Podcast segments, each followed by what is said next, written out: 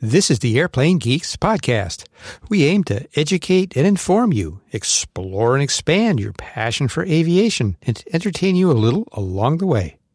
This episode, we talk with the author of a fascinating new book titled Why Flying is Miserable and How to Fix It. It's a comprehensive look at how the U.S. government has viewed the airline industry, going back to its beginnings. In the news, the NTSB chairwoman says that the increase in near miss aviation incidents is a, quote, clear warning sign that the U.S. aviation system is sharply strained. The FAA announces it will appoint an aviation rulemaking committee to examine pilot mental health. Meanwhile, the NTSB preliminary report puts the blame on the Hawker pilots for hitting a landing Cessna Mustang. An American Airlines regional airline offers cargo pilots a possible $250,000 bonus for making the switch, and United Airlines adjusts their frequent flyer program. We also have an Australia Desk report. It's all coming up right now.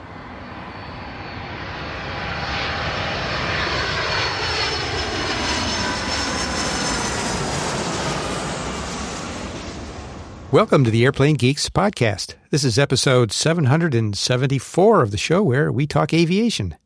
I'm Max Flight, and with me is first Rob Mark. He's contributing editor to Business and Commercial Aviation, part of the Aviation Week group. He's a business jet pilot, a CFI, spent 10 years as an air traffic controller and supervisor, and he publishes the Jetwhine blog. Hey, good evening. It's uh, really nice to be here. And I'm not going to talk about the weather here in Chicago, even though it was a balmy oh, 61 degrees today and the colors were just gorgeous. But I'll just leave it at that. All right. I'm glad you didn't talk about the weather. No. Also with us is Brian Coleman. He's our former associate producer and co host, now field contributor. Of course, Brian hosts the Journey is the Reward podcast with our main man, Micah. Hey, Max and Rob, and I guess guests that we're going to be introducing next since we have some absenteeism today. We do. We do. Uh, both uh, David Vanderhoof and Max Trescott are off this episode. A variety of different, different reasons, all of them good. We hope to have them back uh, next time um, because uh, we missed them already. Well, let's not go that far. Okay, I mean, pushing it, huh? they're going to get a big head if we do that. So, okay, I I'll I'll be quiet now. I'm sorry. Our guest this episode is policy expert and Vanderbilt law professor Ganesh Sitaraman. He's written a new book titled Why Flying is Miserable and How to Fix It. It's actually a fascinating book. It has a lot of detail about the airline industry. We're going to talk about that. But in the book, he writes about how our flying system has become so terrible and what we could do to make flying better for everyone. Ganesh uh, takes the reader through the history of air travel, how it used to operate in the United States, what changed to give us the system we have today, and how our leaders could choose to fix flying in order to serve more Americans more efficiently with fewer federal bailouts and headaches. Ganesh is director of the Vanderbilt Policy Accelerator for Political Economy and Regulation. He's the author of numerous books, previously a senior advisor to Elizabeth Warren for her presidential campaign, and he's a member of the Administrative Conference of the United States, also the FAA's Commercial Space Transportation Advisory Committee. Ganesh, welcome to the Airplane Geeks podcast. Thanks so much for having me. I'm excited to talk with you today. And Ganesh, with that interview, I really feel as though I'm um, a slacker here. So well done for all that you've accomplished. well, thanks.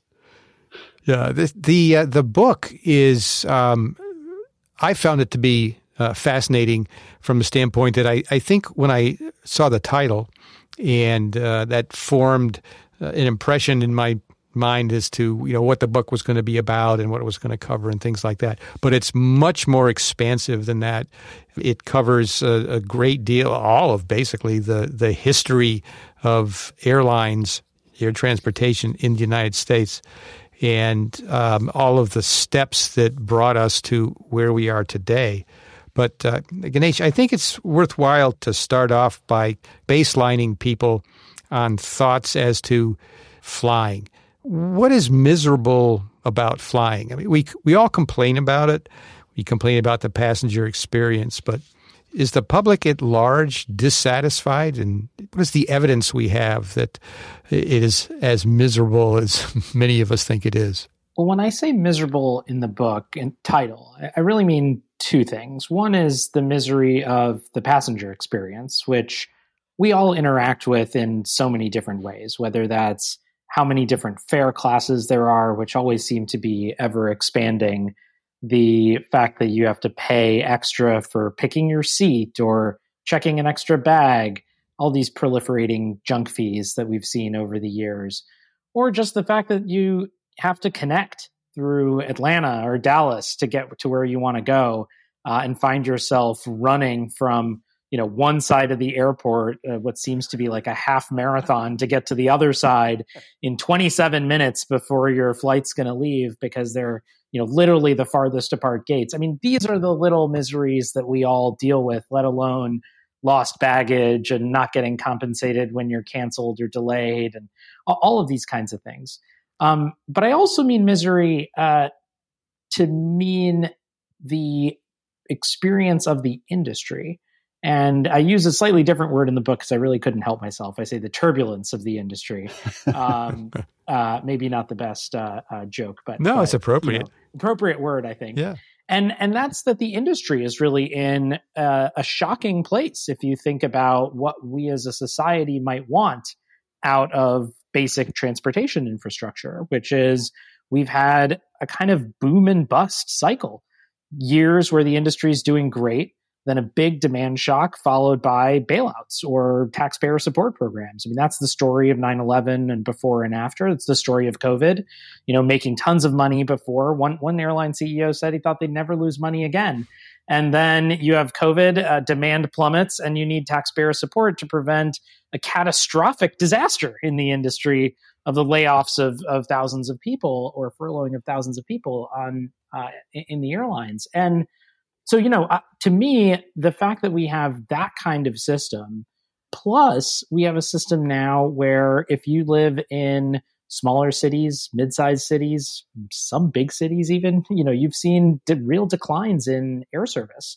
And that's a really bad thing if what you want is to start a business in that city or see a lot of economic growth or have tourists come visit or even family members come visit um, you know, air service is really essential for our communities in a modern world, and I think that's a real downside too. So to me, the misery is is both. It's at the micro level, all the things we interact with and, and don't like, and at the macro level, it's the problems that the industry itself faces as a public service that we all use.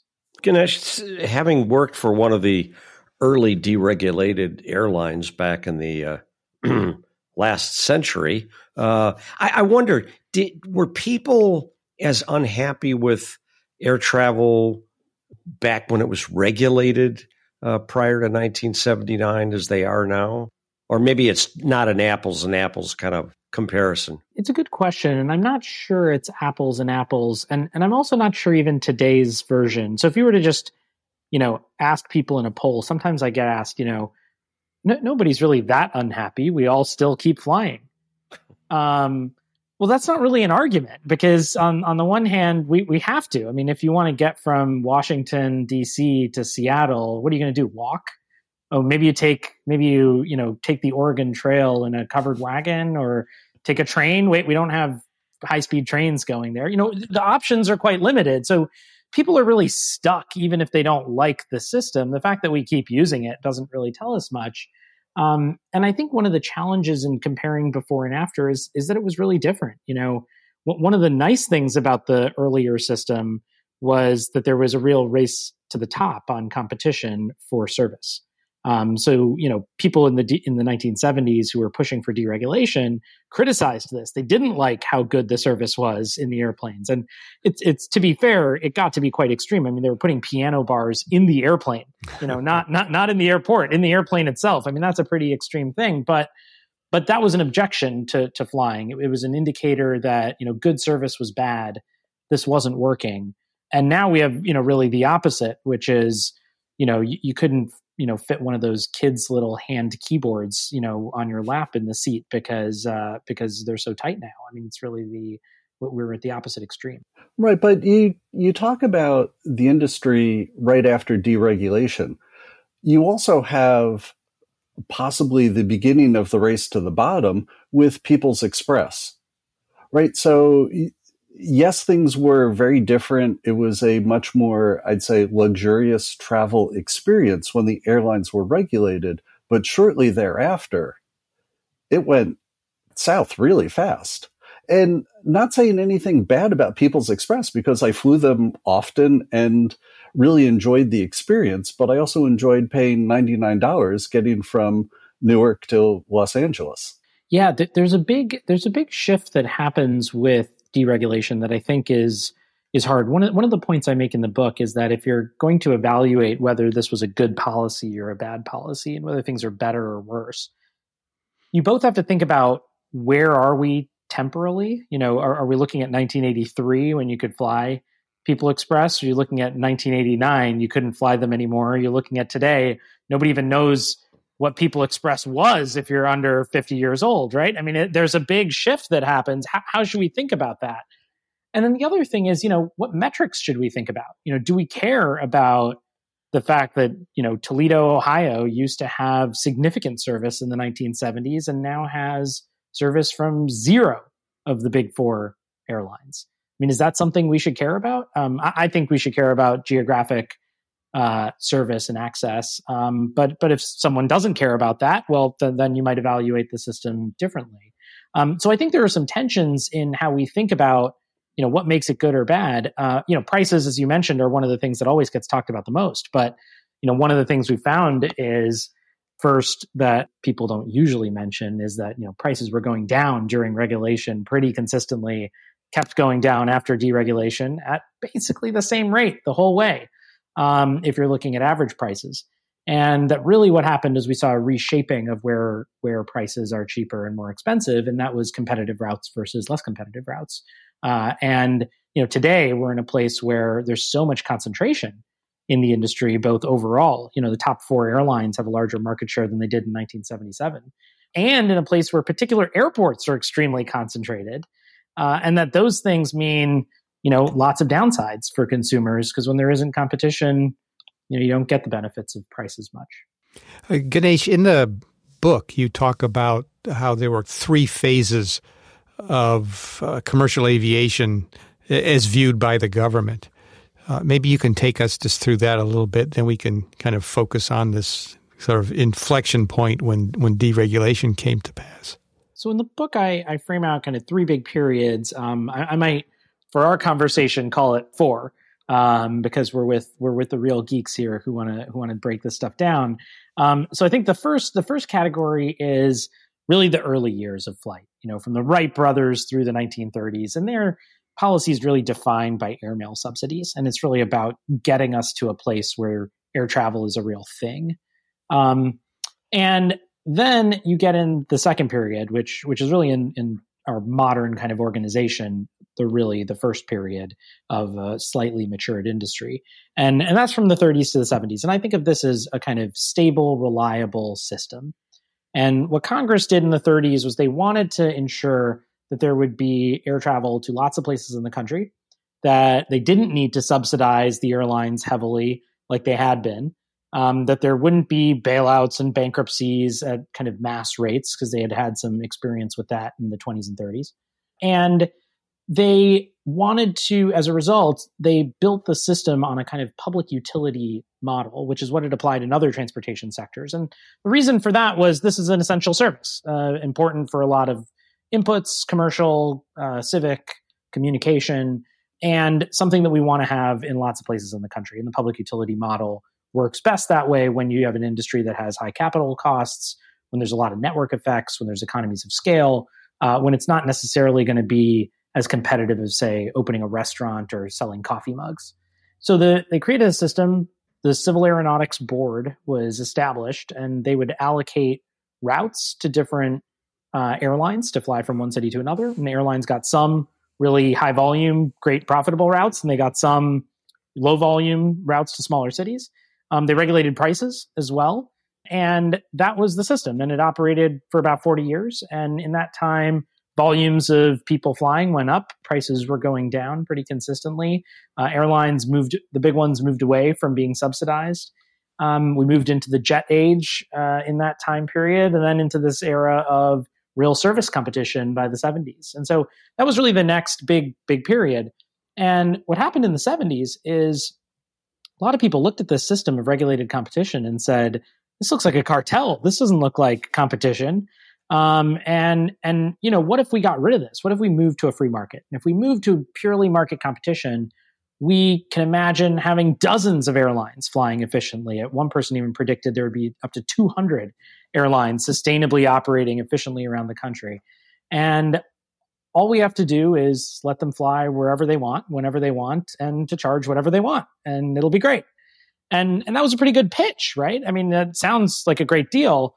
But what ended up happening is we didn't end up in the kind of dream world that the deregulatory advocates wanted, where the industry ended up in the 80s, I think was a lot more like the Hunger Games. It was like a period of just cutthroat competition between these airlines. And, you know, Brian mentioned People Express. It's like this is a airline coming in without unionized workers, offering no frills fares, only peanuts. You know, was was one of the big things at the time. Uh, that that some of the airlines uh, started. That's why we have the peanuts on the on the airplanes. Um, was was part of that story. And you know, you have these airlines, New York Air, People Express, a whole bunch of them coming in offering these cheap fares, um, and that's great in in the short term.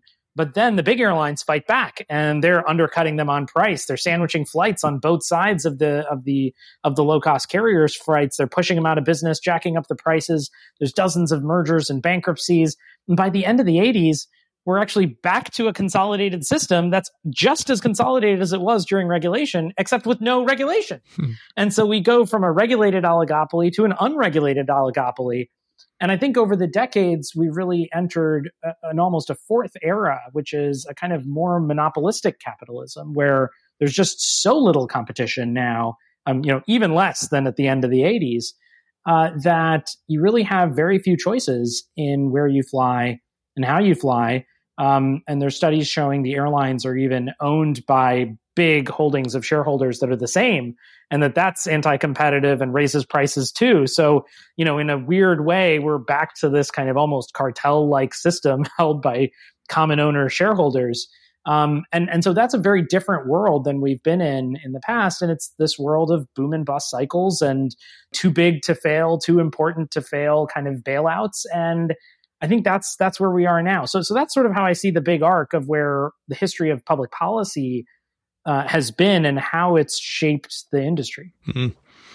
You know, as I was uh, reading through that history in your book, I found myself uh, changing my opinion as to whether or not people made or governments or you know whatever was in power made uh, bad decisions along the way, or if it was just kind of an evolutionary sort of thing where the smart decision today may not be the smart decision a few decades down the line. I found myself switching back and forth, you know, but I think maybe it was a sort of a, a, combination. I mean, it doesn't feel like there's someone to blame really for where we are. It's just sort of this long evolutionary process. Well, I, think there is someone to blame for where we are, and and the someone is a group, and they're called Congress. Um, and and the reason why I blame Congress is because even if where we ended up has been an evolutionary process, you know, it's really the job of the people in Congress who are passing the laws and governing the airline system through the FAA, through the Department of Transportation, uh, to fix the problems in the system that, that we see and to be, be thoughtful about that. And I think they've really not done a good job of that um, over time. Part of why I wrote the book was to get people thinking about this because, you know, in my view, where, where we're likely to end up is another set of bailouts of the airlines or taxpayer support problems. And who knows when it'll be five years, 10 years, 15 years, but it'll happen again. And when that happens again, uh, you know, they say, um, you know, fool me once, shame on me, fool me twice, you know, this kind of thing. Like shame on us at this point. Like we, we need to. I think I got that wrong actually, but in Yeah, any case, but we know how it goes. shame on yeah. shame on shame Yeah. on me really um, but uh but, but but you get the point is we really need to i think when the next crisis comes actually not just say hey here's here's a bunch of money um and some slight strings on it but maybe we don't want to have a system where we keep going through this problem Hmm. over and over again and and that to me is the conversation i'd like to open You're talking about Congress being to blame here. Don't you think, though, that the general public is really to blame as well? Because they're the ones that are supporting the airlines that are creating a fairly miserable system. And I always question should this be regulated? I mean, is this really a government problem to solve, or is it a capitalist problem to solve? it's a great question, Brian. So, so I think th- there's a couple a couple of challenges here. So, so the first one is if you're doing the political problem, which is where you started, and then I'll come to the the government versus capitalism problem. So, on the political problem, I don't think it's the fault of uh, passengers, um, except in, in maybe one respect, which I give people a lot of uh, leeway on, and that's you know if you're a passenger. Um, what like i said what what choice do i have to get from washington to seattle or washington to, to san francisco you, know, you can't walk it's going to take you a week to drive you, really it, the idea that this is competitive in the sense of like a restaurant that's serving you bad quality food that you don't like you just stop going they go under but there's a hundred other restaurants you know in the in the city right that's just not the case here in, in many cases there's only one game in town maybe there's two um, maybe there's three but there are limited times. There's there's a lot of restrictions in this area, and that brings us. Um, so, so that's the first part. I don't think we should blame consumers in the sense of you know you could just go somewhere else. The second part is politically, it's hard to blame consumers, passengers. Um, you know, I, I don't know about you guys. I, I don't. I don't have a, a personal lobbyist um, on my on my individual payroll who live, works for me in Washington. Um, I don't really know many passengers who do either, but but that's part of the problem. We're all individuals who are very diffuse around the country. We've got lives, we've got things to do. We're all doing different things. Um, we don't have those lobbyists, and you know, if you're in the airline industry, you, you actually do. You have a lot of people who are lobbyists. You spend a lot of money and effort thinking very strategically about how to influence members of Congress.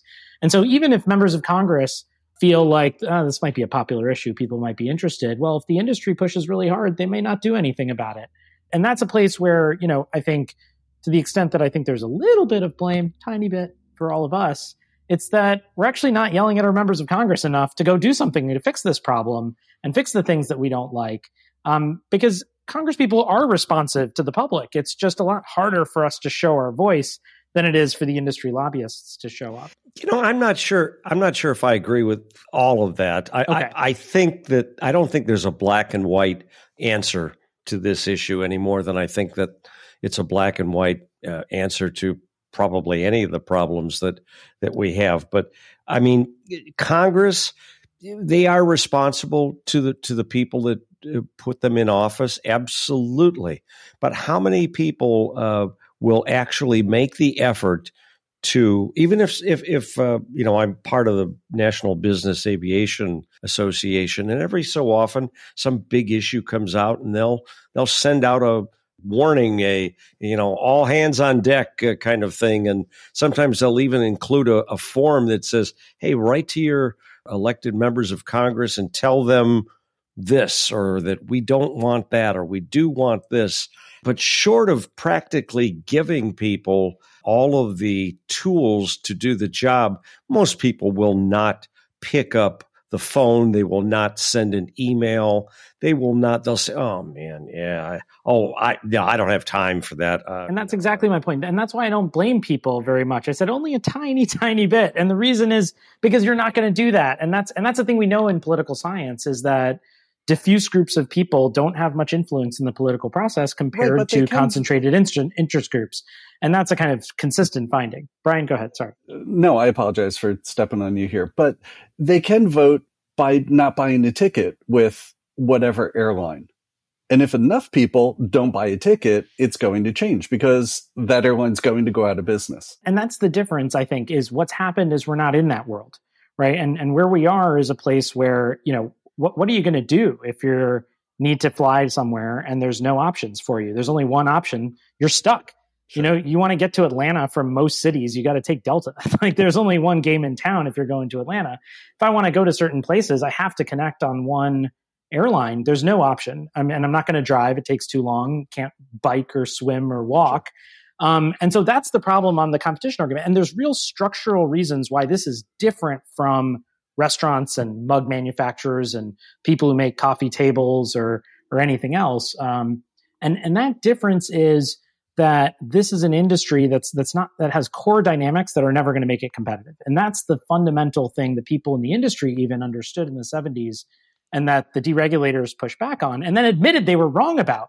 You know, by the end of the 80s, massive economies of scale, barriers to entry, network effects that all push toward concentration and benefit bigness all of those things mean that competition is hard because if you really want to compete with Delta, you need to not just have one airplane with a couple of flights. You need to have a whole fleet and you need to compete everywhere in the country in order to be a real player. That's very, very hard to do.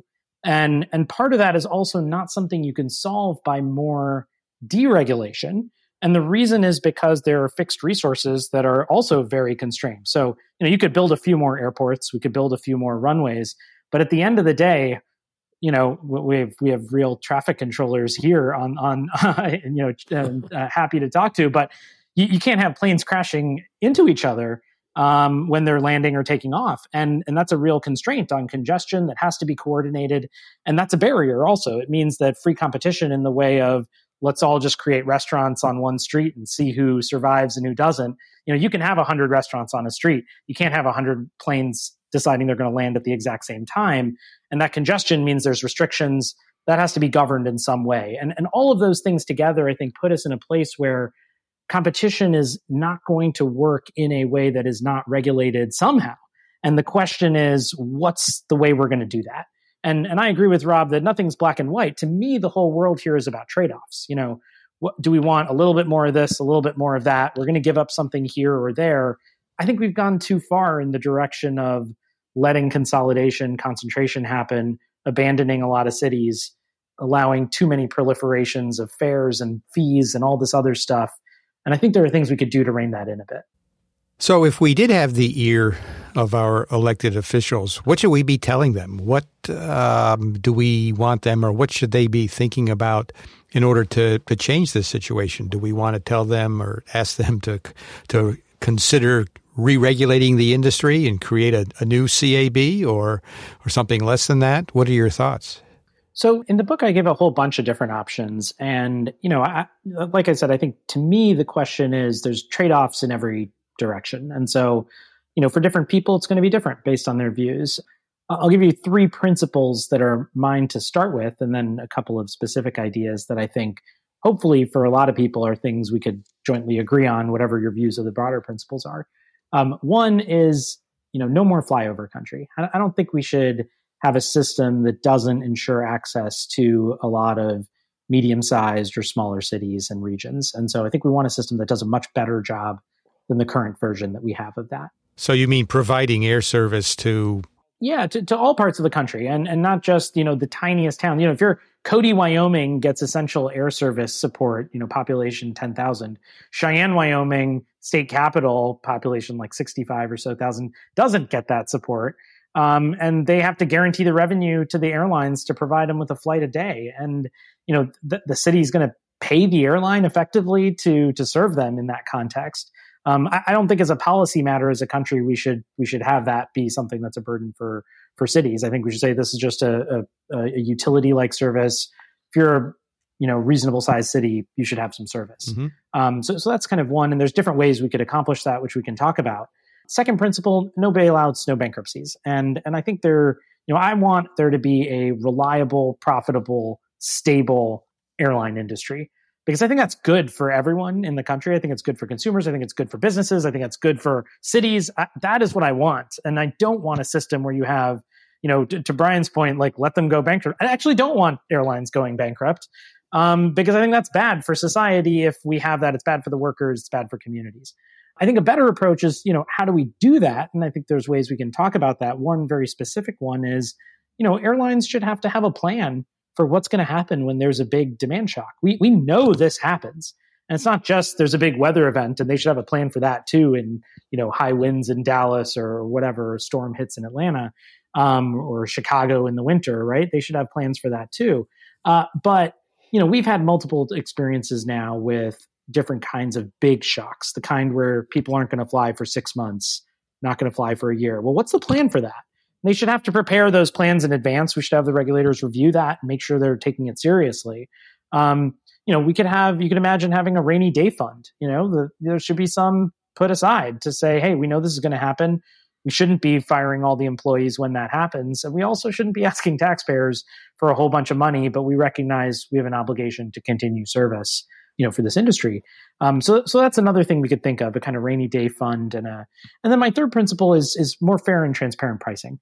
Um, and i think we need to really simplify the number of fare codes have a much simpler system around pricing and that's going to mean less uh, let's call it dynamism maybe in the pricing system that the airlines have uh, but a lot more certainty transparency and clarity for for consumers. And i think that'll be you know i think that's a, a good direction as well. Hmm. I can't offhand think of an analogy, another industry that has similar kind of structure to it where we've taken this approach or some other approach. Oh, I'll, gi- I'll, gi- I'll give you lots of examples oh, historically good, good. and some at, at, present to different degrees. You know, and this is actually really where the book started. Uh, was you know me and some colleagues were writing a textbook um, in a field that was once called public utilities regulation, then was called regulated industries law, Way before that, it was called public service corporations. And this was a whole field that was uh, one of the most important in law for, you know, really hundreds of years um, until the 1970s. And then it really collapsed. And it turns out that in transportation, energy, telecommunications, banking, a lot of similar policy tools were used to govern these industries railroad, airlines, maritime shipping, telegraph, telephones, uh, oil and gas pipelines, electricity, your local utilities, you know, water, sewer, that kind of stuff, um, banking, and and the reason why is these were all industries that didn't quite work the way as regular manufactured goods. They were kind of core services. There were inputs to a lot of other things essential to commerce, communications, and so on. And um, and so people recognized that these businesses were different than other ones, and they imposed a lot of these kind of rules to try to address these situations. So just to give you one example, um, you know, one of the things that existed in the in the telephone era started there, but also in in you can see it in the postal service era. You can see it in your local utility. Is the idea of universal service within a geographic area, and so you know, a utility will have to serve everyone in that area, and they're also a monopoly. They're granted this power to only serve they're the only game in town. And and there's good reason for that and say your electric utility you actually don't want 10 wires coming to the front of your house. Um, your house, your yard would just be a disaster. Like you'd never see the sky. Like it'd be a total mess. Uh, and so we have one but the problem is it's a monopoly then and they're going to price gouge you and give you bad service. And so we put regulations on that um, we also say we're going to have this monopoly serve everyone in the county or the city or whatever your your geographic entity is, and that means they got to serve the people who live really far out, even though you know stretching the wire out to their house is going to be a lot more expensive than the people who live right in town where it's a lot denser. Um, but everyone pays the same rate because we think electricity is an essential service and everyone should have it. So you know, there's a lot of sectors like this where we've done that, and what's striking is in a number of the sectors where we've deregulated these dynamics, um, we've actually had real problems and similar dynamics. You know, you look at the electric grid problems in Texas a few years ago with the weather storm. You look at California, you know, over the last few decades on electricity. Think about why we don't have broadband access in rural areas, but we do have electricity in rural areas. Well, you know, there's a story there that's that's partly about these obligations that we that we give to people. Um, you know, we used to have more rail in the middle of the 20th century than we do now. Just tracks. We had way more tracks around the country than we do now. They got abandoned after deregulation, uh, not something the regulators would allow. But you were allowed to abandon uh, rail tracks because they weren't profitable for you. You didn't want to do it uh, anymore. And that was, again, you know, imagine you'd put a factory at the end of that rail line and then they abandon the tracks. Well, what happens to your factory, right? Like this is a real problem for for industry. Um, that's why that system existed. So you could reliably have access to these core infrastructural services So you could invest, you could build, you could start companies, you could set down a life and really be able to rely on that. And so to me, th- this is, you know, part of what I think is, was fun about doing the book was, um, you know, seeing airlines in some ways as a real case study that we all experience in this broader story of what's happened in a lot of these infrastructure industries that, that honestly haven't covered themselves in glory uh, in the last few years, whether, you know, you pick your, I don't know if you like Comcast better, or you think the railroads have, uh, or the maritime shipping industry during COVID was was the great success story. But you know, th- there were a lot of problems, and again, it's not the fault of the people who work in these industries. I mean, they're working within the system we have, and and that to me is the real thing. Is you know, I, I, I say this in every interview for airlines. If you're pissed off, like don't blame the people at the counter or your flight attendants. Like it, none of this yeah, is their fault, right? They're operating within the system. They're doing the best they can to help you get to where you're going. Don't blame them. Like that's why you should blame Congress because, you know, they're the ones who set all the rules under which everyone operates. Yeah, but don't you think that there's a a place to if we're if we're pointing fingers at people, I mean, airline management is is hardly uh, you know, we can hardly let them escape you know, without some attention. I mean, you mentioned uh, the the demand shock that we saw during COVID, um, and uh, you're right. People aren't going to stop flying uh, because they need to get from Chicago to Seattle, and it's a long drive and all that kind of thing. But I, I you know, to I, I don't think the airlines care. I mean, they know they've got us and and they know just what you said that huh, they're not going to drive from Chicago to Seattle. So what are they going to do? All right, so maybe they'll they won't fly American. They'll go fly uh, United. Okay, but eventually they'll probably come back to us. And I mean, during COVID, the, the management crisis. Well, of course, when I flew at the airlines, we all knew the pilots knew all. They could have run everything. We we had all the answers to every single problem that existed. Uh, but um, but seriously, uh, during COVID, we watched that, um, uh, and it happened in in a very short time where the airline said, "Oh my gosh."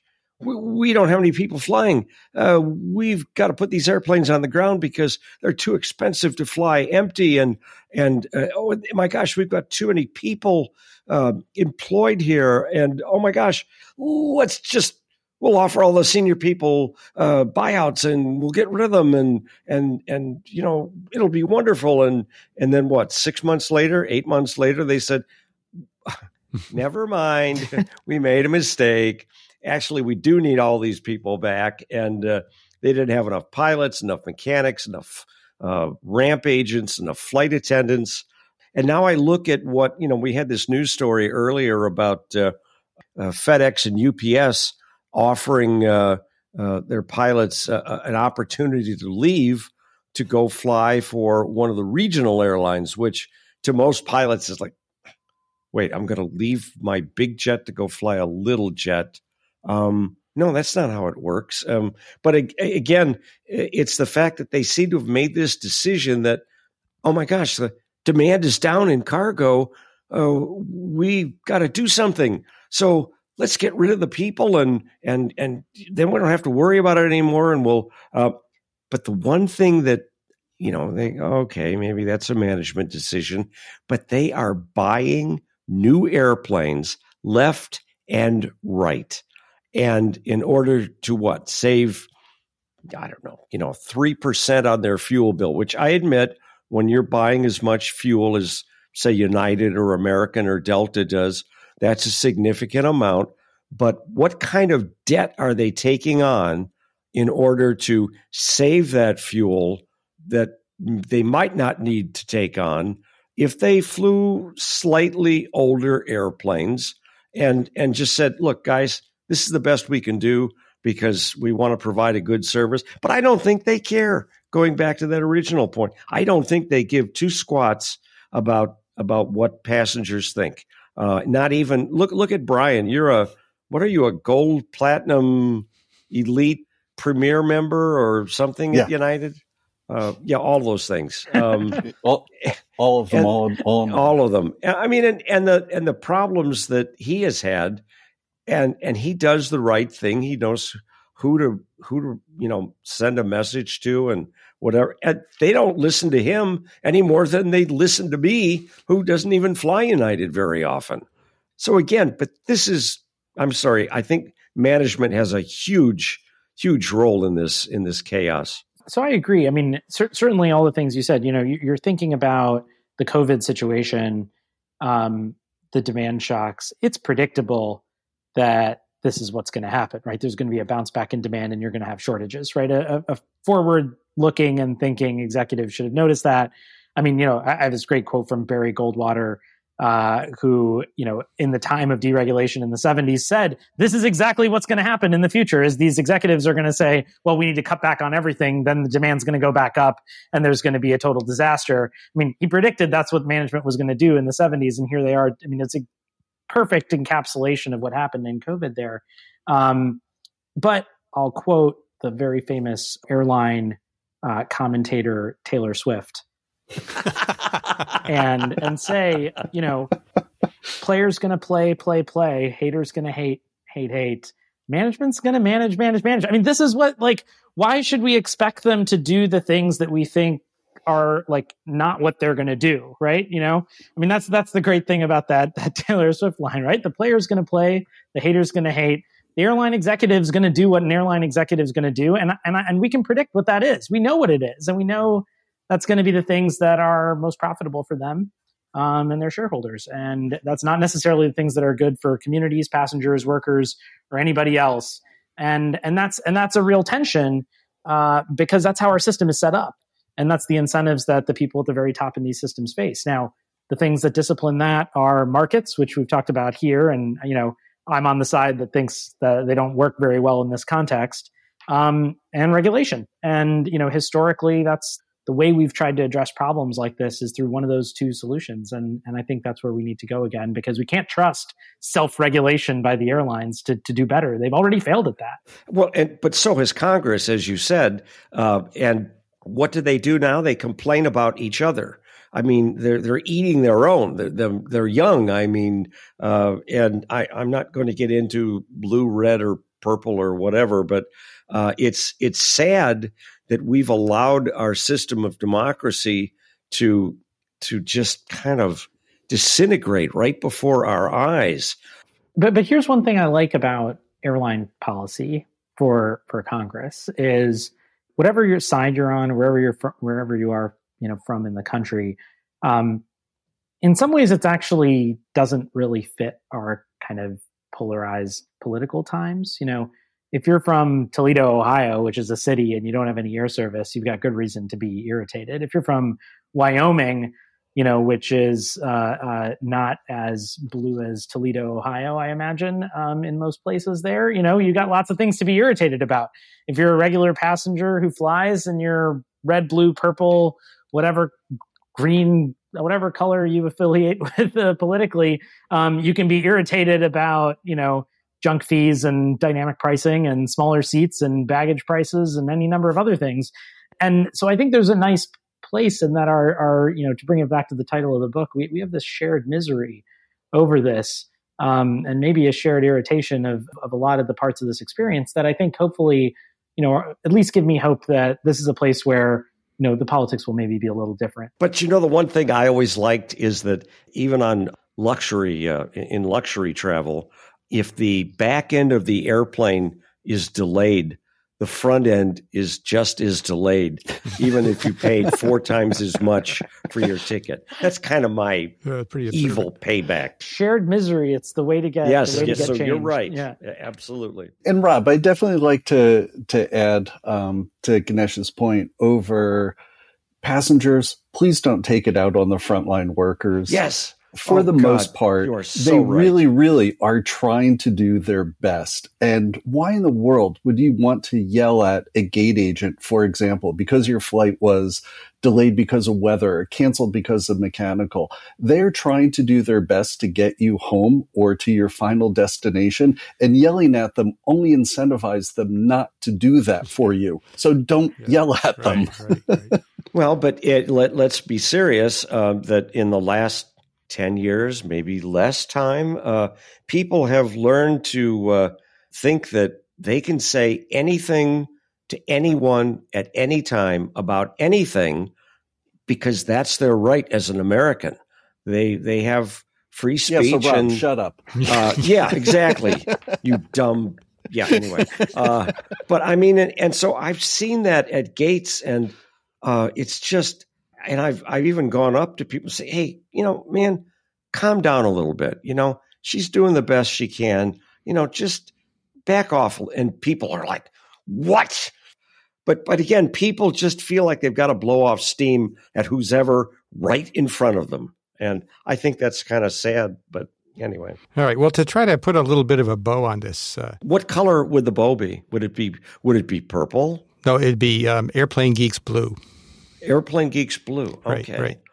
I didn't. Okay. Yes, I like that. So Ganesh, you mentioned um, three goals or objectives. No, no more flyover country, no bailouts, no bankruptcies, and fair and transparent prices.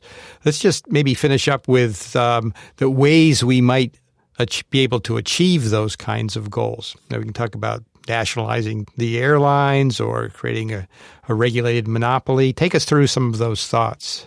Yeah, so so in the book, what I what I try to do is explore some of the more creative ways we could think about redesigning the airline system, and and some of these are really to push our thinking and get us to think differently and, and expand how we think about these questions. And so, if you really, really, really took the efficiency concerns we talked about uh, earlier seriously and said, you know, this isn't competitive, the most efficient thing is a lot of scale, a lot of network. Then the most efficient thing would be to have one airline like they'd have 100% scale, they'd have all the network. That would be the most efficient, actually, right? They wouldn't have to compete with anybody. It'd be, they'd have the best anywhere you want to fly. Just that one airline would take you there. And so, you know, you could imagine a nationalized carrier that would be a publicly run airline. Some countries have had things like this. You could imagine that being private, but there only being one and it being regulated in some ways. Um, both of these have some downsides. I mean, obviously, when there's no competition, you may lose some amount of innovation. You might get a sclerotic institution that that sort of provides worse service over time. Um, and so that's a real downside to, to that system, even if there are some efficiencies in some other ways. Um, another approach I talk about is, you know, Australia had for a while a, policy called the two airline policy. So they had a public airline and a private airline, and the two competed with each other. And in some other areas, what research shows is that when you have this kind of system, a public option competing with the private option, you actually get good competition between both of them. The public ensures that the private option keeps prices down.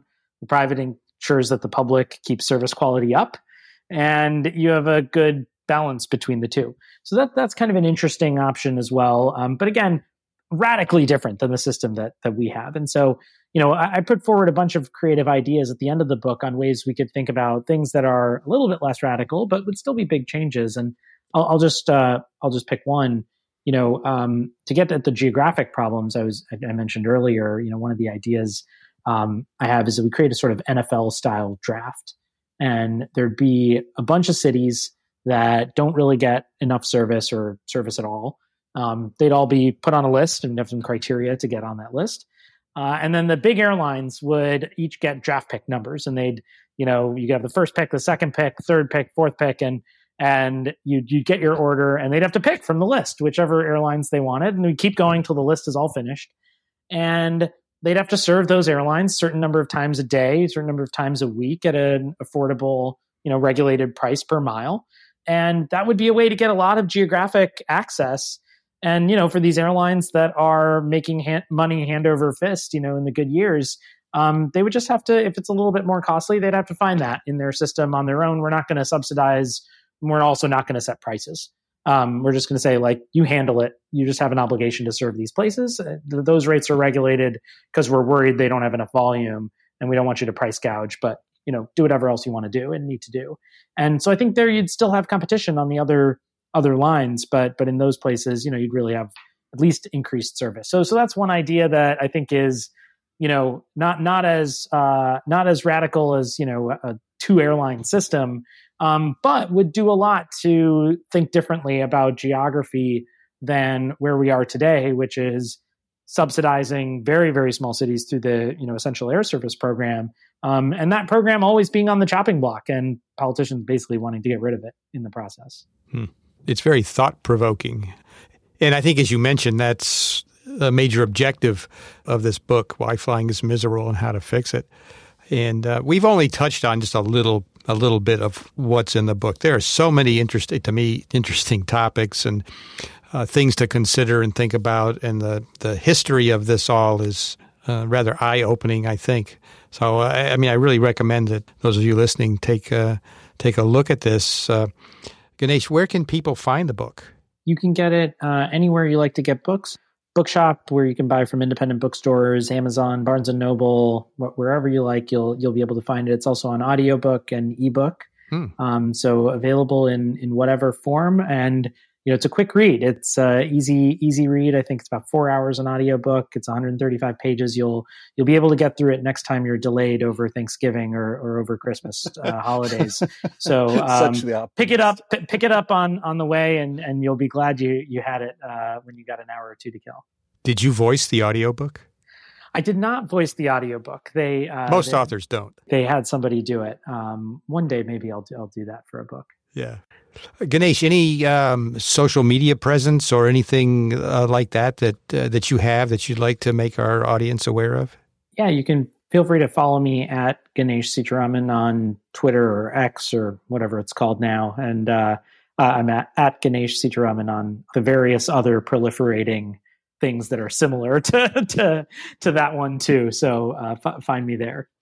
All right, very good. Well, we really appreciate it uh, Ganesh. We could have, we could have gone on for another hour, I think, easily. But uh, instead, we'll just point people to the book. And, and thank you so much for coming on the show and telling us uh, about what you've discovered and what your thoughts are on this topic. Really appreciate it.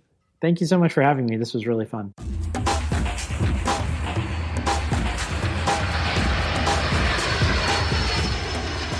Yeah, Max, we definitely could have gone on another hour because I didn't even ask my fi- my final question. Oh, I know. Brian I know you is, cut me off. Brian is famous for just after I wrap it up, having one more question. Oh, go ahead. Let him ask the question. No, no, no. It's actually not a question. It's more of a statement. So, as Rob alluded, I have over 5 million miles, and over 3 million of those miles are, are, are on United. So, I've flown a bit. And one of the things I've noticed recently, certainly in the past two, three years, is how much service has improved on the plane and it seems like 99% of the time when I have a problem, it's something that I refer to as happening on the ground, either through reservations or catering or baggage issues or a policy that an airline has. But the flight attendants recently have just done an outstanding job. So to me, it's not miserable flying. It's miserable getting the prep or going through TSA, the my opinion, the incompetence of TSA. It's it, it's all the stuff before and after the actual flight that's miserable.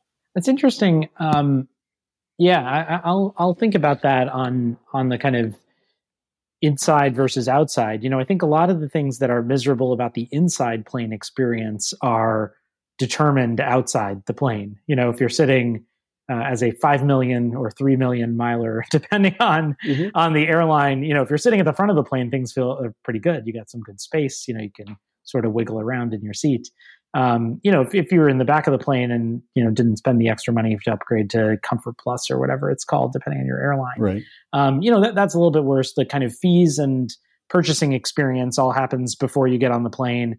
You know, so so a lot of the things I think are predetermined the, the challenge for people when they are on the plane is when you do have things like small seats, you know, you get these other things where somebody scoots their seat back and then the person behind them gets really upset and then you've got, you know, conflict in in the flight over that and and those kinds of things I think are also a problem. Um, but again, they're not that's not caused by the flight attendant or anything. It's it's the seat design is is gotten smaller over the last few decades, and that's just a thing that's happened. It's gotten smaller. They've made them smaller. The airlines have made them smaller. Um, and but again, that's predetermined before before you've bought because you know where you're sitting and you know that that's going to be a problem in a lot of in a lot of flights. So I think the the unpredictable parts are the parts on the ground. I'm surprised you've had as much trouble with with TSA. I assume if you're a, a frequent flyer, you have either TSA PreCheck or Global Entry, and I think those systems, I do, you know, are are extremely um, uh, smooth in, in a lot of airports. No, it's it's things like getting things through airport security that I shouldn't, like a half full 12 ounce bottle of water that I picked up in the airport parking lot and you know take it through security um, having a pocket knife that doesn't get uh, stopped. You know, I was recently on a flight and some flight attendants gave me some of the, the mini airplane bottles and I had 10 of them and they were so focused on the airplane bottles and wondering why I had them and how I had them. They missed the fact that I had a water bottle. I was supposed to take my computer and iPad out of the, my bag, the carry on bag, and they missed that. And there was, I can't remember one other thing that security missed. And I just don't feel safer. So when I say I've had problems with TSA, it's just, it's no better now than it was 20 years ago. So that's my frustration with TSA.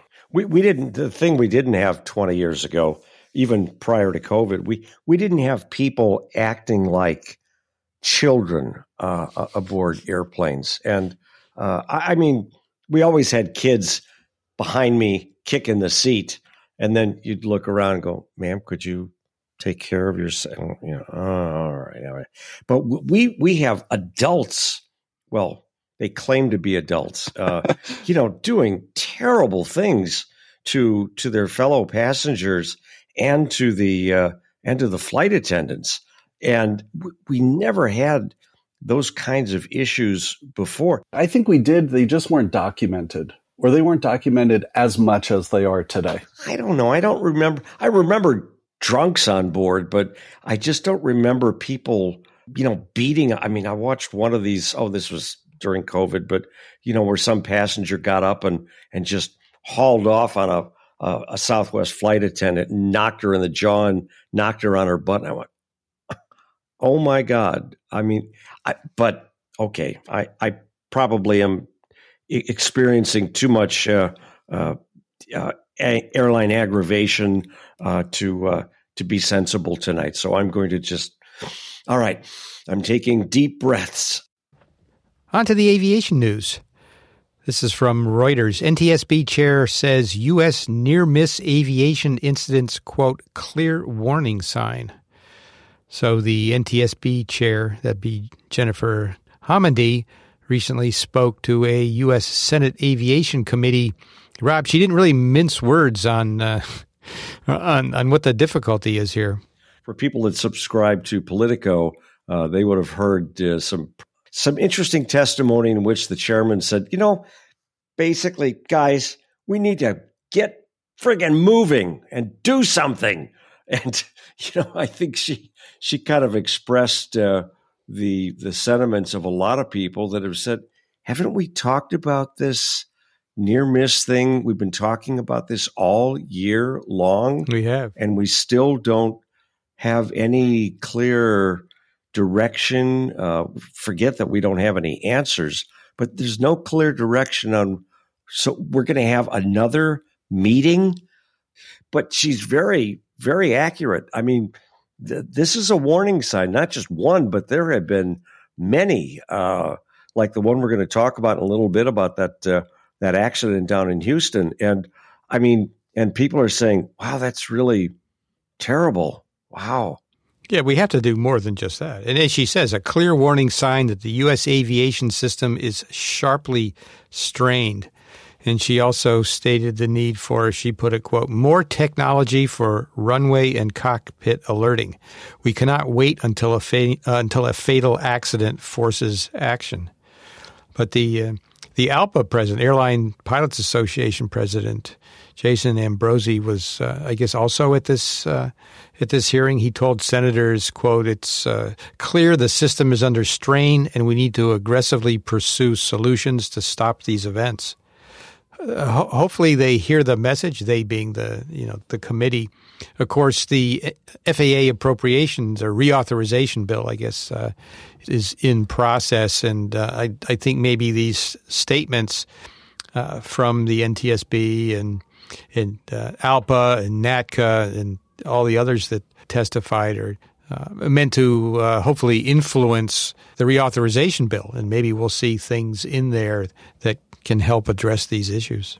However, if if the government does indeed shut down this weekend, uh, one of the uh, problems that it will become even worse is that uh, air traffic controller training will come to a grinding halt, yeah. and everybody will be sent home uh, because they won't get paid and training stops just at a time when we're already saying we don't have enough controllers. Gee, I think if we go back to 1981, people were saying that. Okay, I'm sorry, I didn't mean to didn't mean to digress there, but but again, if, if the government shuts down because the Congress can't get its act together and work together and get the people's work done, it's it's just making this situation even worse. Of course, yep. Well, I think Rob, I think you mentioned earlier that, well, this is reported in the Daily Mail that American Airlines dangles a $250,000 bonus to lure pilots from FedEx and UPS to fill job shortage that has led to canceled and delayed flights.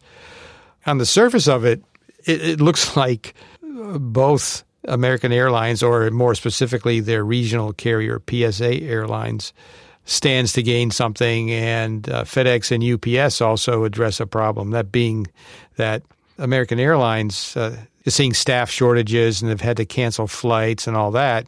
Meanwhile, the uh, the UPSs and FedExes of the world are seeing reduced demand and they're cutting f- flights. So uh, you know the the solution that's that's being offered here basically is well let's just it's shift some of the pilots from FedEx and UPS where they're not needed in such numbers over to uh, American Airlines or PSA Airlines. Well, it, it does solve uh, a couple of problems for you know for FedEx and UPS because demand is down. Uh, but but think about uh, PSA, which is a wholly owned under American.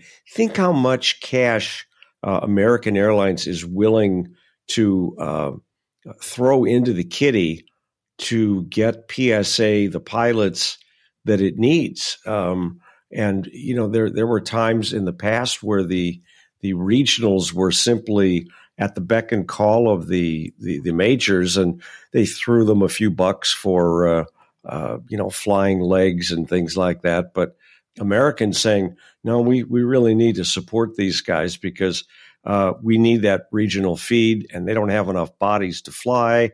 And since these people are going to be out of work anyway, maybe they'd like a little, uh, uh, you know, a little incentive. I mean, incentive. It doesn't seem like it was that long ago that we were talking about regional airline pilots starting at, you know, $19,000 a year to fly right seat. And now we're talking about some, some, uh, FedEx pilots getting a quarter of a million dollars to go fly a regional jet. I, boy, have we come a long way.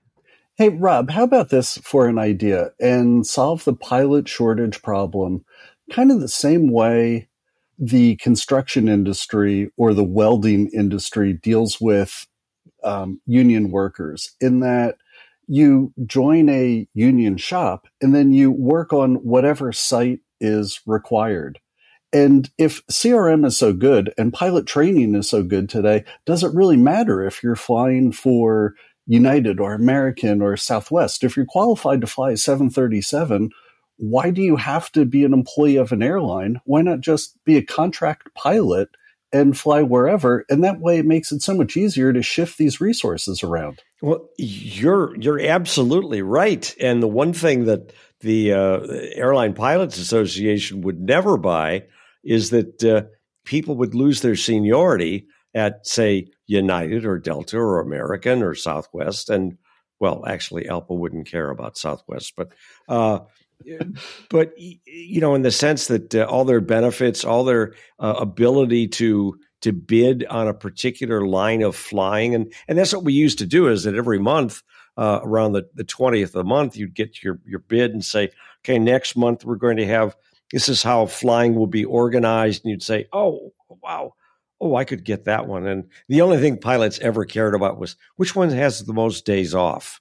Uh, and and then you'd say, okay, well, I can't. Yeah, I don't have enough seniority to bid that one that has 18 days off, but I bet I could get this one that has 15 days off, and uh, and and then, but it's all based on seniority. But if you're bouncing around from carrier to carrier, I, I cannot even begin to imagine how they would solve it, which of course has nothing to do with solving the business problem that you just raised. I think that's a that's a great uh, that's a great way to do it. Uh, but it would it would never it would never fly in the airline industry. Yeah, I can see that being difficult, but yeah, interesting idea. I mean, why not? All right, uh, here's a follow up. Previously, we reported on the story where the uh, left wing of a Hawker 850 hit the vertical stabilizer of a Cessna Mustang that was landing on a crossing runway at Houston Hobby Airport. And uh, Rob, we see now that the NTSB preliminary report is out. And it's not real kind to the pilots of the Hawker, uh, which was the uh, crew taking off. They were operating a, a charter flight, so Part 135, which is supposed to be, you know, uh, more tightly regulated in terms of uh, uh, crew training and that sort of thing. And uh, they found out that the uh, crew of the Hawker got to the end of the runway. They were headed, they were going to take off on the southwest runway, and the, uh, the the citation was inbound to land on a southeast runway, and those two runways met at the center of the airport and they told the, the Hawker crew, uh, line up and wait runway 22, which is taxi onto the runway, but don't go anywhere yet because, well, and that that was one of the issues.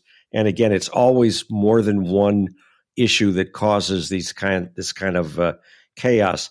What the controller is supposed to say is Hawker uh, three two Golf, line up and wait runway two two, traffic landing runway one three right. And that's supposed to make the pilots go, duh, we can't be going anywhere because we're going to meet those guys at the center of the airport. Well, the controller forgot. He just didn't say that. And as it turned out, the crew of the Hawker somehow thought, line up and wait. They may have taken an instruction for, uh, no, I can't even believe because there wasn't another aircraft waiting to go, but they somehow thought they were cleared to take off. So if they'd heard the controllers say traffic landing on a crossing runway, it they might have not taken off. But the point is, they did take off, and uh, so they were rolling down the runway. And just about the time the uh, Hawker broke ground, uh, they saw the citation on uh, you know coming out of the right corner of their eye and went ah! and and whack, it was all done. Um, and luckily, the Hawker was flyable and they came back around and landed.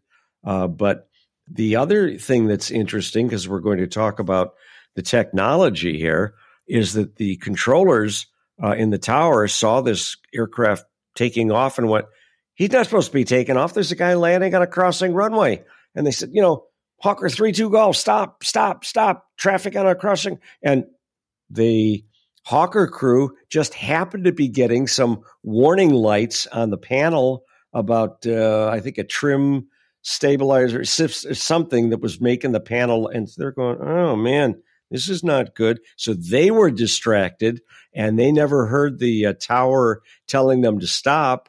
And actually, it, it's crazy, but it's a good thing that they didn't hear the guy in the tower tell them to stop. Because if they had, the chances are, as that hawker came to a grinding halt, he would have stopped, you know, just as they got to that intersection, and and the two of those airplanes would have probably met, and and it would have been a huge loss of life. So, but again, who was wrong? Uh, not citation crew. They didn't have nothing to do with anything here. All they were going to do was just land their airplane. Uh, but the BizJet crew and the controllers, uh, you know, two or three items. It's just, you know, it's that Swiss cheese thing. Uh, and, and it almost bit them this time. But, oh, I, am sorry, in the technology part, uh, Rich Santa from the, uh, uh the Controllers Union uh, made an interesting point. Uh, oh, right after that flurry of near misses, or, you know, runway incursions back in the earlier part of the year, because we all talk about this ASDE-X, the airport surface detection uh, radar, and it's it is cool. It it's it's really great. But Rich said that. Uh, do you know how many of those systems are broken in these towers? And and you know what the biggest problem is? Is that FAA can't even get parts to repair some of these ASDE-X uh, units in in the towers. I mean, luckily Houston's was working, but they're not all working everywhere. And again, FAA can't get the parts. Why? I I don't know. Uh, supply issues uh, or you know maybe the FAA is not paying its bills. I have no idea. But so that's another piece of the Swiss cheese that that you know, and it's just all this stuff all coming together. That ASDE-X system is kind of is kind of interesting because it's a, a system that's supposed to track and detect you know activities on the uh, on, on the ground there on the surface, but it uses a variety of uh, different data sources that it pulls together. It uses surface surveillance radar. It uses multi, what they call multilateration, I guess, multilater multilateration sensors located around the airport.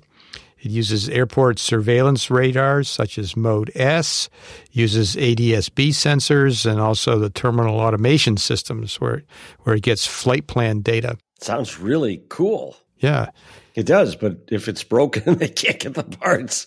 It's like uh, uh, kind of a you know pink elephant, I guess, or something. But um, so again, it's just it's just sad. I mean that you know we're everybody's talking about the the lack of you know the, the, the reduced number of controllers and and the training issues and the government shutdown, but nobody is talking. I mean, after Rich Santa made that statement six or eight months ago, that story kind of came and went, fell right off the radar, and nobody even picked up on it. I so it's I, how do you get people interested enough to deal with the problems uh, that that we're facing? I I don't know. I you know Ganesh said it was you know Congress. I, good luck getting this stuff fixed with Congress. All right. Well, one way that you can address issues sometimes, or at least something that the FAA can do, is form an aviation rulemaking committee. And we see that the FAA has named a pilot mental health aviation rulemaking committee. And this uh, this committee is to provide recommendations on breaking down the barriers that prevent pilots from reporting mental health issues to the FAA. This is a topic that we've talked about extensively.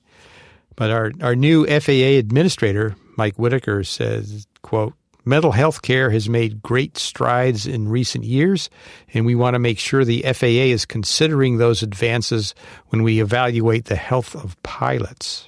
It's uh, a problem that has been around for uh, many decades, and uh, it's always been something that nobody talks about because every pilot knows that if I mean, and and as my my wife, as everybody knows, is a is a shrink, and and she asked me just the other night. So if you are a pilot and you're taking your medical, do you have to report if you're even in therapy with a with a therapist about I said, "Yeah, you're supposed to."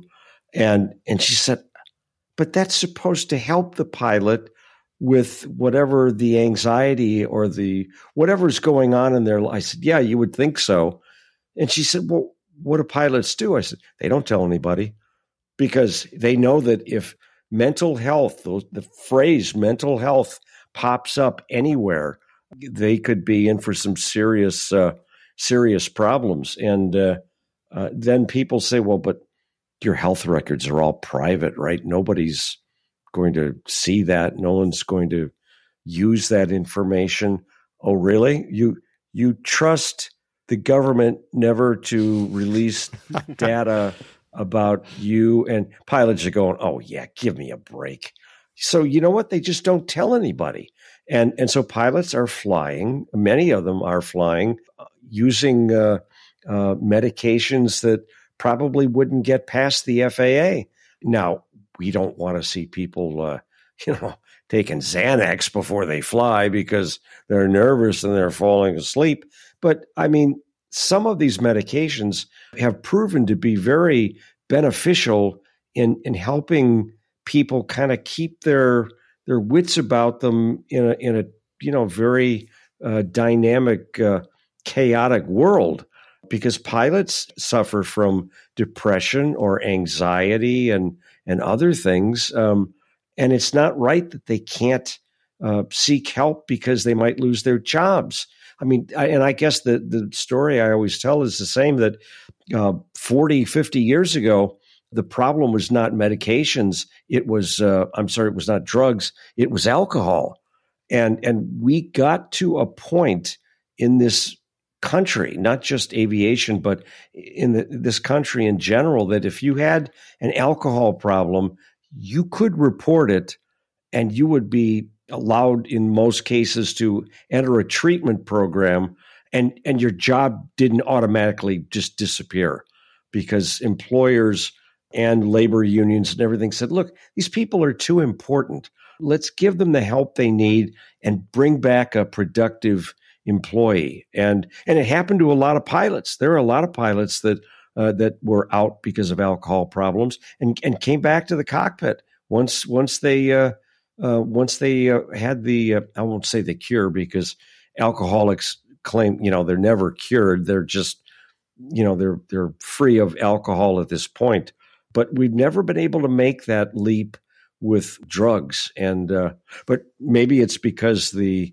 uh, the drugs have been coming so fast and so furiously over the last 10 or 20 years uh, I mean, all you got to do is watch the news at night, and you get you know two or three adver- advertisements for uh, new drugs to solve whatever the problem is that ails you, and the, the the benefits last about four seconds in the ad, and and the side effects take the other twenty eight seconds to uh, to explain. But but anyway, they're, they're, it's so it's it's about time. I really hope Mike Whitaker is able to get this kind of movement going because Jennifer Homendy from the uh, NTSB has been on board with this too, and it, we, we we've got to deal with this. Yeah. Well, we'll put uh, some some links in the show notes that uh, relate to this. There's a, a, Reuters article, but we've also got the FAA announcement on them appointing the rulemaking committee. Uh, we also have uh, there was a uh, DOT Office of Inspector General report uh, that was back in July. Pilot mental health challenges. We have a link to that, and there's also a FAA fact sheet on pilot mental health oversight. We'll have all of those in the show notes, and then just finally on this, um, the ARC, the uh, rulemaking committee, will include uh, medical experts and aviation and labor representatives, but the uh, the members to be appointed haven't been announced yet and the the charter for the rulemaking committee hasn't been finalized yet, so those are coming up. And then a final news story from CNBC: United Airlines tweaks frequent flyer program to reward credit card spending. Here we go. This is another topic that kind of keep, uh, keeps coming up. Seems like every week.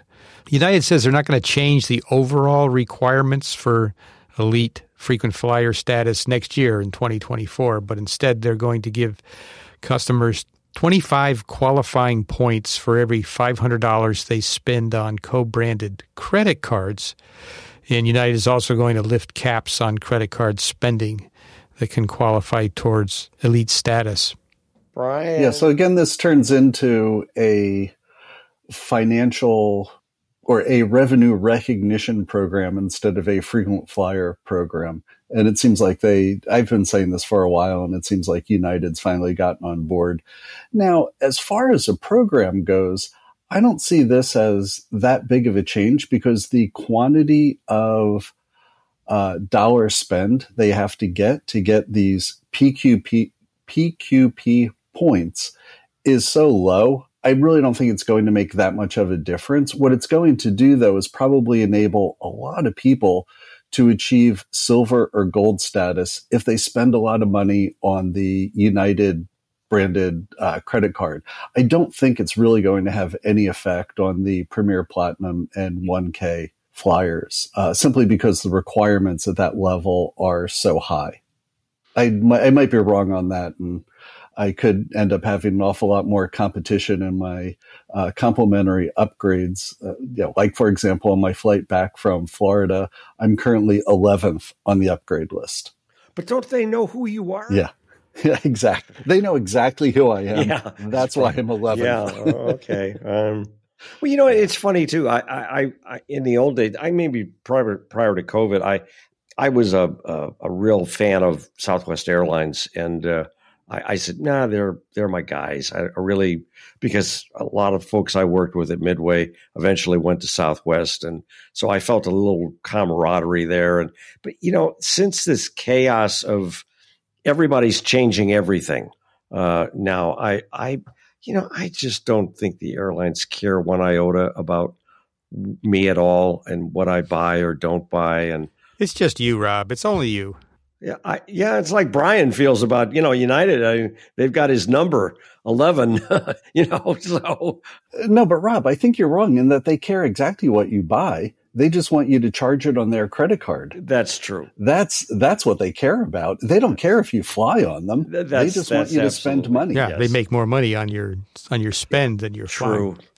Yeah, and that's why during COVID, what United's um, put up as collateral their frequent flyer program, and I think they got five was it a five billion dollar loan or I know some astronomical amount that they got on the value of their frequent flyer program, which was significantly higher than the value of the airline itself. Bizarre. All right, what's up with the geeks? Um, Rob, we oh we heard some more sad news this week. Yeah, another uh, another of the uh, uh, old time or the early, the original uh, U.S. astronaut uh, uh, contingent uh, passed on. Frank Borman uh, was the Apollo 8 mission commander, and uh, he was mission commander on the first flight that actually circled the moon. I don't remember the year. I remember it was probably in the, what, 65, 64, 65? I don't know you know that's what we need Micah here for because uh, he knows that stuff backwards and forwards. But uh, I, I, was, uh, and the reason this hit me is that I had a chance to meet Frank Borman uh, for a. Uh, I was doing a story for uh, Aviation International News. It's got to be twenty years ago, and they flew me out to Albuquerque to meet him, and we sat and had lunch at this little goofy airport where his hangar was, and it was like, whoa, this is really cool. Hmm. I mean, I'm, as I was sitting there at lunch, I still remember that. Wow, I'm I'm having lunch with one of the Apollo astronauts. I mean, not just you know a, a pilot. He's one of the. He went to the moon. You know, I thought, wow. So of course, I ask all of these guys because I've had the opportunity to meet uh, a number of them over the years. Uh, uh, you know, in addition to Frank Borman, I met uh, uh, Gene Cernan and uh, Jim Lovell because Jim Lovell lives here in the Chicagoland area.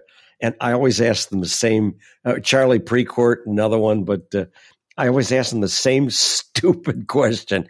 So just when, when they count down three, two, one, ignition, and you feel that thing starting to rumble and roar, and you know, there's like 87 million pounds of thrust under your butt, and it's just start, what does it feel like?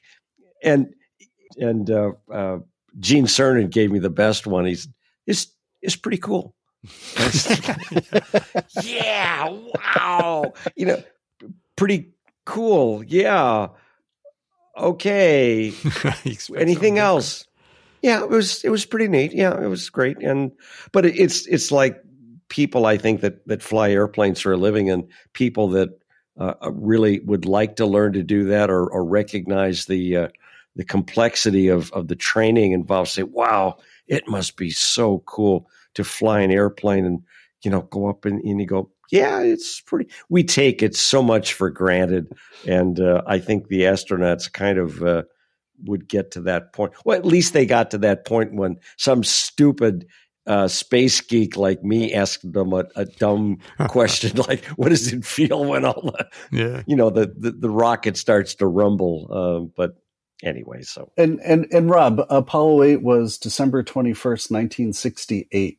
sixty eight. That's- Okay, yeah, well, that's I when they don't. did their I, I was very young, and that was a long time ago. I uh, thank you for uh, clearing that up, Brian. Um, but you know, uh, but uh, so I'm sorry to see another one go, and rest in peace, there, uh, uh, Mr. Borman, who also, I must admit, uh, was the CEO of Eastern Airlines uh, after uh, he Right. was uh, the uh, ast- did his astronauting.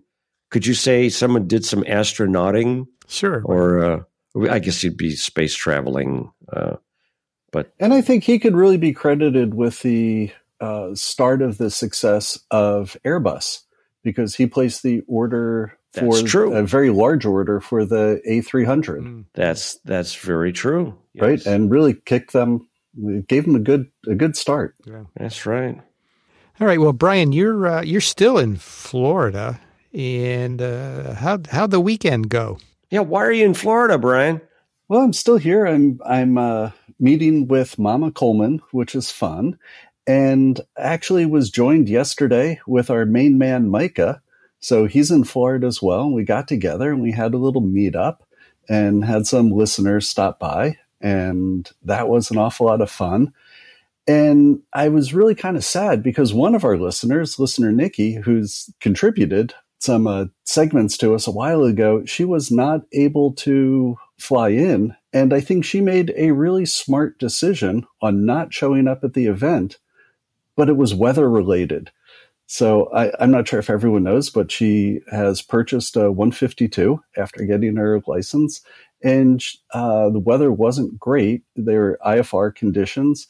And the equipment that she had, I, I can't remember if her plane certified to fly at it's either 700 750 feet and minimums were at 500 and although there was a i think a very brief window where she could have taken off but just the safety margins weren't there and she made a really smart decision by staying on the ground instead of being in the air wishing she was on the ground Yeah, that's too know bad. That feeling. Nikki is cool. Well, okay, but let's let's get to the really important part. What was the pizza like? it was not new york pizza but for florida it was actually very good For Florida, yeah for florida yeah I don't think I've ever had pizza in Florida. Uh, yeah, coming being born raised in New Jersey and spending so much time in New York, I really am a pizza snob. Yeah, and that's real yeah. pizza, and not this Chicago stuff either. This deep dish stuff. Nah, Nah, that's not real. pizza. Actually, pizza. I don't like the deep dish either. I like I like the thin the thin crust. That's thin's the best. Yeah, and on the podcast that Mike and I do, we had a pretty good discussion over Chicago deep dish pizza and how it's not really pizza. So people could listen into that. The didgeridoo means it's time for the Australia News Desk. Here's two of the craziest guys we could find south of the equator. It's Steve Visscher and Grant McHarrie from the Plane Crazy Down Under podcast. Dateline, 12th of November, 2023. Ta-da! Well, g'day, folks. Welcome back to the Australia Desk for this week's episode 774. Well, Grant, um, you've been a little busy in the two weeks. Did we say it's only going to be a week? Anyhow, the last two weeks. so you took you, you took the trip to Sydney, mate, and uh, you've been up at a uh, big defence conference, and um, it's mostly to do with the Navy. But um, I'm just wondering, mate, um, Indopac, was there anything there with an aviation, you know, twinge to it? Yeah, there was uh, Indo Pacific 2023. It's a every two year event, and uh, it is to Navy and Maritime as Avalon is to Air Force and Aviation. Although you're not seeing so much in the way of warbirds and uh, you know general aviation. It's, uh, How boring. I know, right? But uh, it is uh, it is big, and there was a lot there. Uh, Sentinel boats from Tasmania had their uh, 1200 model on display, as did the Whiskey Project had one of their boats on display. So these are uh, rapid boats, like you know, probably carrying anywhere of around 12, 14 people on board. Some of them can have Zodiacs on them. So these are designed to get people from the uh, capital ship out to some, a vessel they're inspecting, things like that. So, you know, those were there. But on the aviation side, yeah, there was a, a stack of drones. There was Seahawks. uh, not physically present, but Lockheed Martin were happy to talk about uh, about the Seahawks, uh, the Romeos, of course. There was also um, a lot of uh, information about the Aegis or Aegis system, um, Shield of the Fleet, now being called Shield of the Pacific, uh, because of uh, the number of navies, not just the US, around the Pacific that are operating it. And yeah, that was that was a good discussion I had with one of the guys there. That'll come out on Australian Defence Magazine podcast. So yeah, it was it was good, but it was, of course it was mostly focused on maritime, but a lot of autonomy, uh, a lot of drones. Uh, I've got some recordings with Anduril, with L3 Harris, with Sentinel boats, all on that autonomy side of things. One of the really interesting things I found there, and there's been a lot of talk about this over the years, ever since these particular ships were launched, and that's to do with the HMAS Canberra and the HMAS Adelaide, which of course are our, you know, to use the term Harrier carriers, even though they don't operate, uh, they uh-huh. don't operate those, uh, they're LHDs. Now we only yep. operate helicopters off of those, but there's always been talk around because they, you know, they were based on a Spanish design, I believe. They've got a big ski ramp on the front, and gee whiz, could we ever operate uh, F-35Bs off there? Now uh, there's uh, been some talk in the defence community over the years about that, but uh, here's a little grab from the uh, doorstep that you recorded, Grant, with the uh, Defence Minister uh, Richard Marles and the uh, Chief of the Royal Australian Navy, Vice Admiral Mark Hammond. And, uh, well, judge for yourself what their uh, plans are in that regard. Admiral, there's been discussion about uh, redoing the decks of the Canberra class to handle F 35s. Uh, is this a pipe dream? Uh, is it possible? Is it something you're discussing? It's not something I'm looking at. Thank you. Well, that was a pretty categorical nope. yeah, and I mean the thing is, I mean it'd be really cool if we were we were operating F thirty five Bs off there, but I mean the the cost not only to modify the ships but to procure those extra aircraft would be astronomical. And the question is, of what benefit would there be to Australia if we did that? And the unit cost of those aircraft is what eighty to hundred million dollars, let's say each. You'd have to have enough for an embarked squadron on each ship. You probably have to have another squadron back, you know, uh, on the shore for training, maintenance, that sort of stuff. You're talking a lot of aircraft, and as mm. cool and wonderful as it would be, I just, I mean, I'd love to see it happen, but I just don't think it would. And obviously, the minister uh, and the uh, the navy chiefs, well, they've got other ideas for those ships. Correct, mate. And it would you'd have to beef up the uh, the deck because the deck's not strong enough and survivable of the uh, heat being put out by the F thirty five B. Uh, you'd also have to uh, create space for fuel for the aircraft, for armaments, things like that there's a lot of work that would need to be done to the existing LHDs. And to be honest, you'd almost need to buy another one, uh, would probably be more effective. Yeah. But yeah, it would look, just ask the British how essential it was to have those Sea Harriers during the Falklands way back in the 80s. Uh, honestly, if if the uh, if the Argentines had just held off, if Galtieri had uh, waited another three or four months, the last British carrier would have been in being scrapped, so actually being torn apart at the time. When Galtieri and the Argentines did their invasion, the uh, the carrier was their last carrier was actually on the way doing its final voyage before scrapping. So, yeah, ask the British how important that is. Mm, yeah. Anyway, we can always dream about that stuff, but uh, really interesting. And of course, that content will be coming out on the Australian Defence Magazine podcast uh, in coming weeks.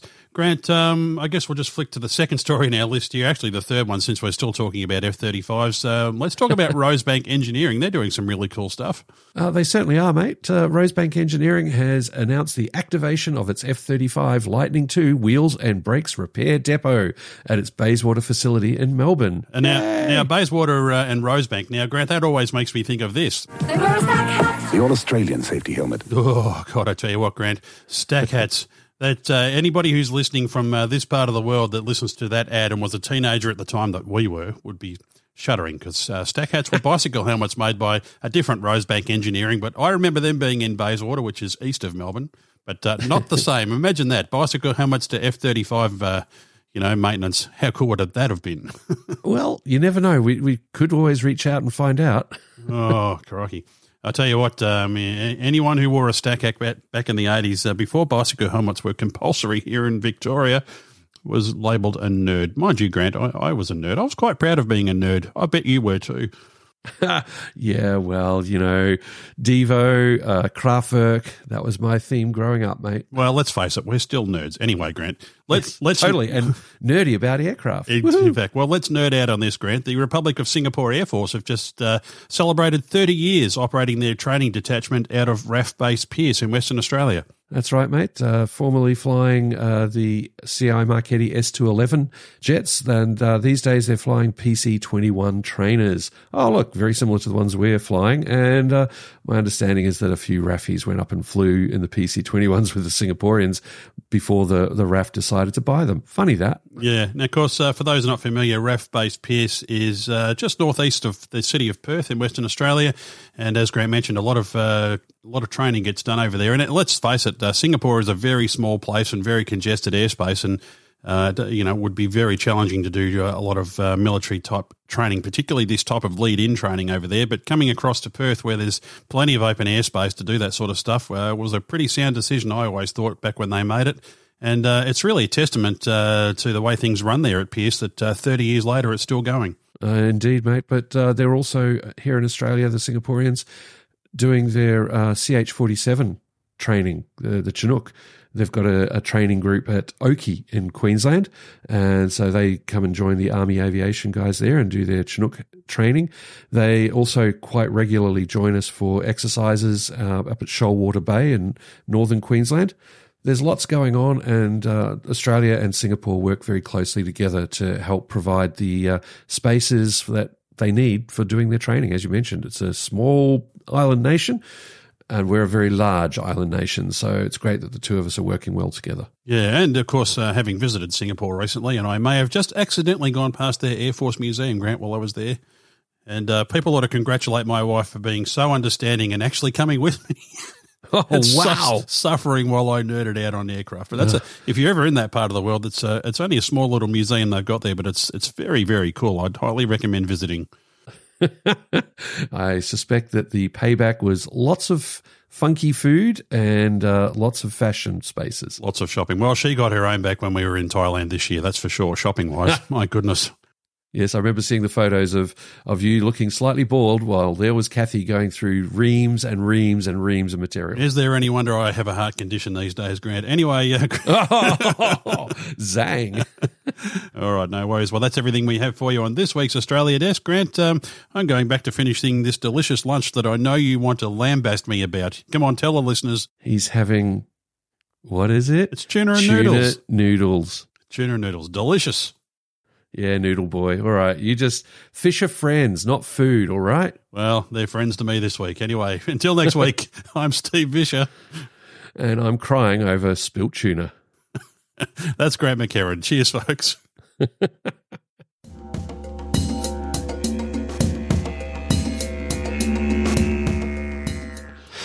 oh, man. Fish are friends, not food.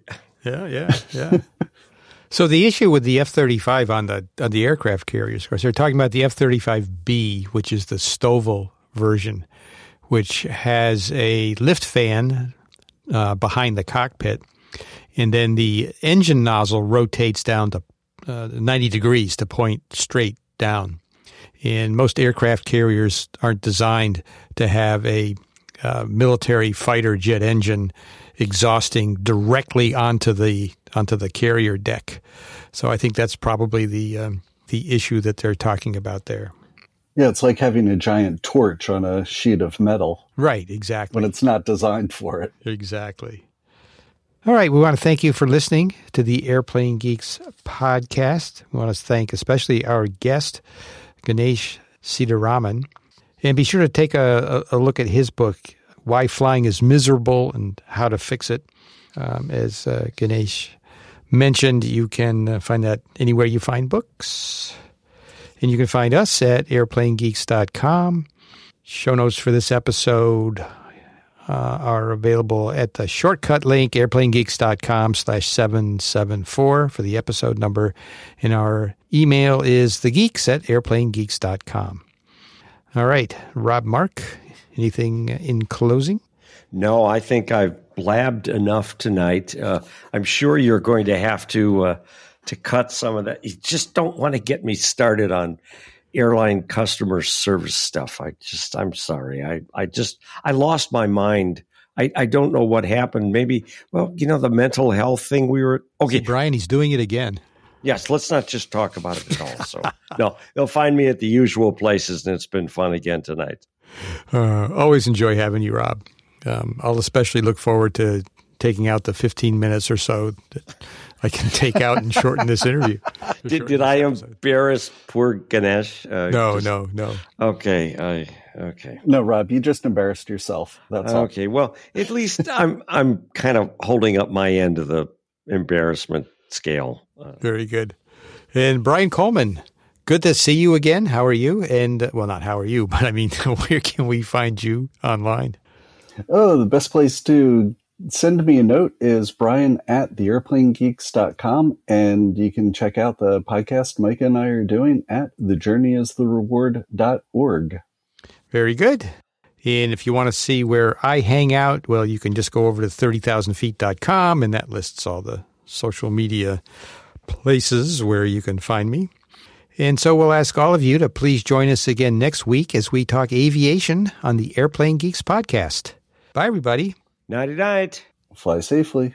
And thanks for listening.